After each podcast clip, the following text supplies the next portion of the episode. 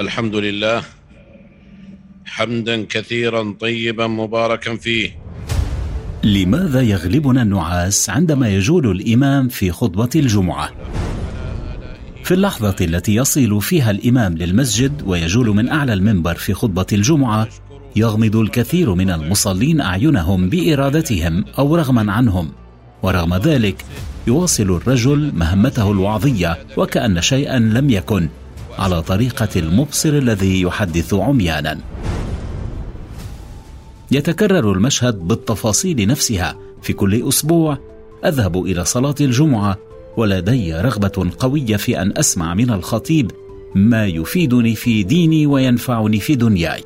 ولكن في رحلة العودة إلى المنزل تنتابني دوما حالة من الأحباط التي تعصف بي بشدة خاصة عندما أحاول استرجاع حرف واحد مما قاله الرجل. تخونني الذاكرة إلى حد أفشل فيه حتى في تحديد عنوان الموضوع الذي دارت حوله الخطبة. تبقى عالقة في الذاكرة. صورة الخطيب بعد صعوده المنبر وهو يرفع صوته حينا ويخفضه في أحيان أخرى بينما يشيح بيده يمينا ويسارا وهو في قمة التاثر رغما عني أفقد في تلك اللحظة تدريجيا الوعي بما يجري حولي وأصبح أشبه بالمريض الذي يحقنه طبيب التخدير قبل إجراء عملية جراحية بالمخدر. وبعدها بثوان لا يرى في الأفق سوى خيالات وأشباح لا يستطيع تمييز حقيقتها قبل أن يفقد بشكل كامل الإحساس بما يدور حوله. كالعائد إلى الحياة بعد صحوة الموت أفتح عيني بصعوبة شديدة بين لحظة وأخرى. وقت ذاك أضبط نفسي متلبسا بالاستسلام للنعاس. ما زال الخطيب أعلى المنبر يعظنا أو هذا ما يحاول فعله. لا أكاد أميز حرفا واحدا مما يقول وداخل عقلي تتزاحم الأسئلة. من بوسعه؟ أن يوقظ القلب الذي نبى فيه. قبل الجسد أو يريح العقل الذي جاء يطلب خلاصا لشتاته الأبدي في عراك حياة لا تهدأ ابدا. أرواح معذبة وعقول حائرة. التفت حولي في رحلة البحث عن الذات الضائعة حتى في قلب المسجد فأجد جميع المصلين مثلي تماما. هناك من يجاهد من أجل إبقاء عينيه مفتوحتين لدقائق معدودة في حين غطى آخرون في سبات عميق ويصدر عنهم بين الحين والآخر صوت صفير يصم الأذان. إنهم مثلي تماما محض أرواح معذبة وعقول حائرة وأجساد منهكة. جاءت تبحث عن من يروي عطشها ويأخذ بيدها في شؤون الدين والدنيا.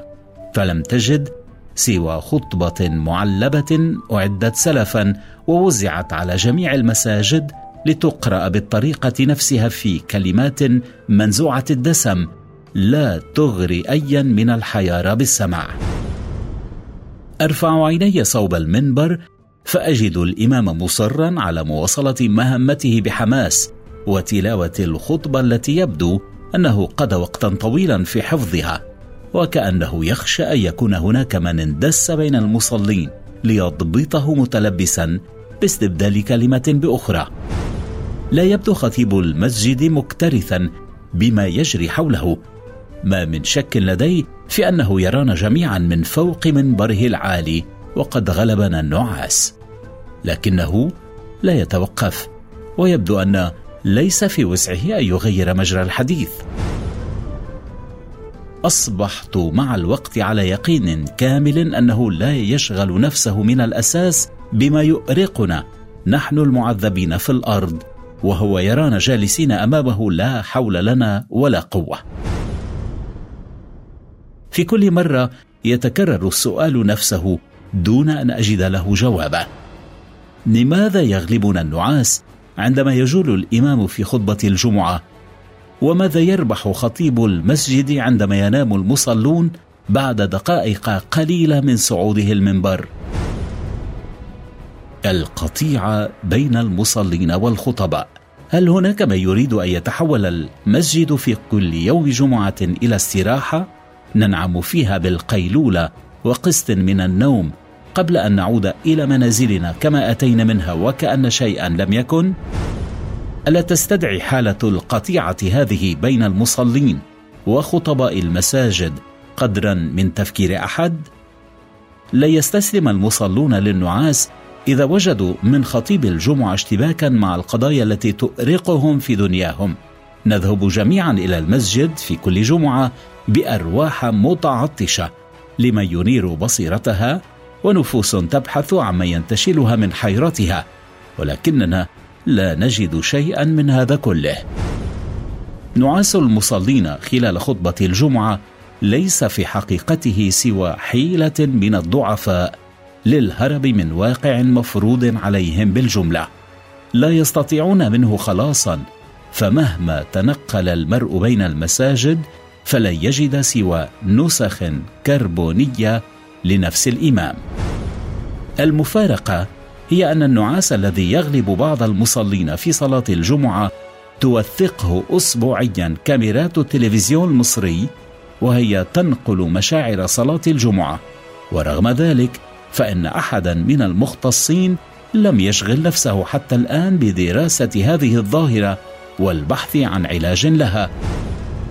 ليس في هذه السطور انتقاس من دور الخطباء أو مساس بقدسية المساجد أو تحريض على عدم أداء الشعائر حتى لا يتخذ منها البعض وسيلة للمزايدة على طريقة ولا تقرب الصلاة وإنما هي دعوة لاحترام عقول المصلين والتدقيق في اختيار موضوعات الخطبة كي تكون أكثر التماسا مع هموم الناس وقضايا المجتمع.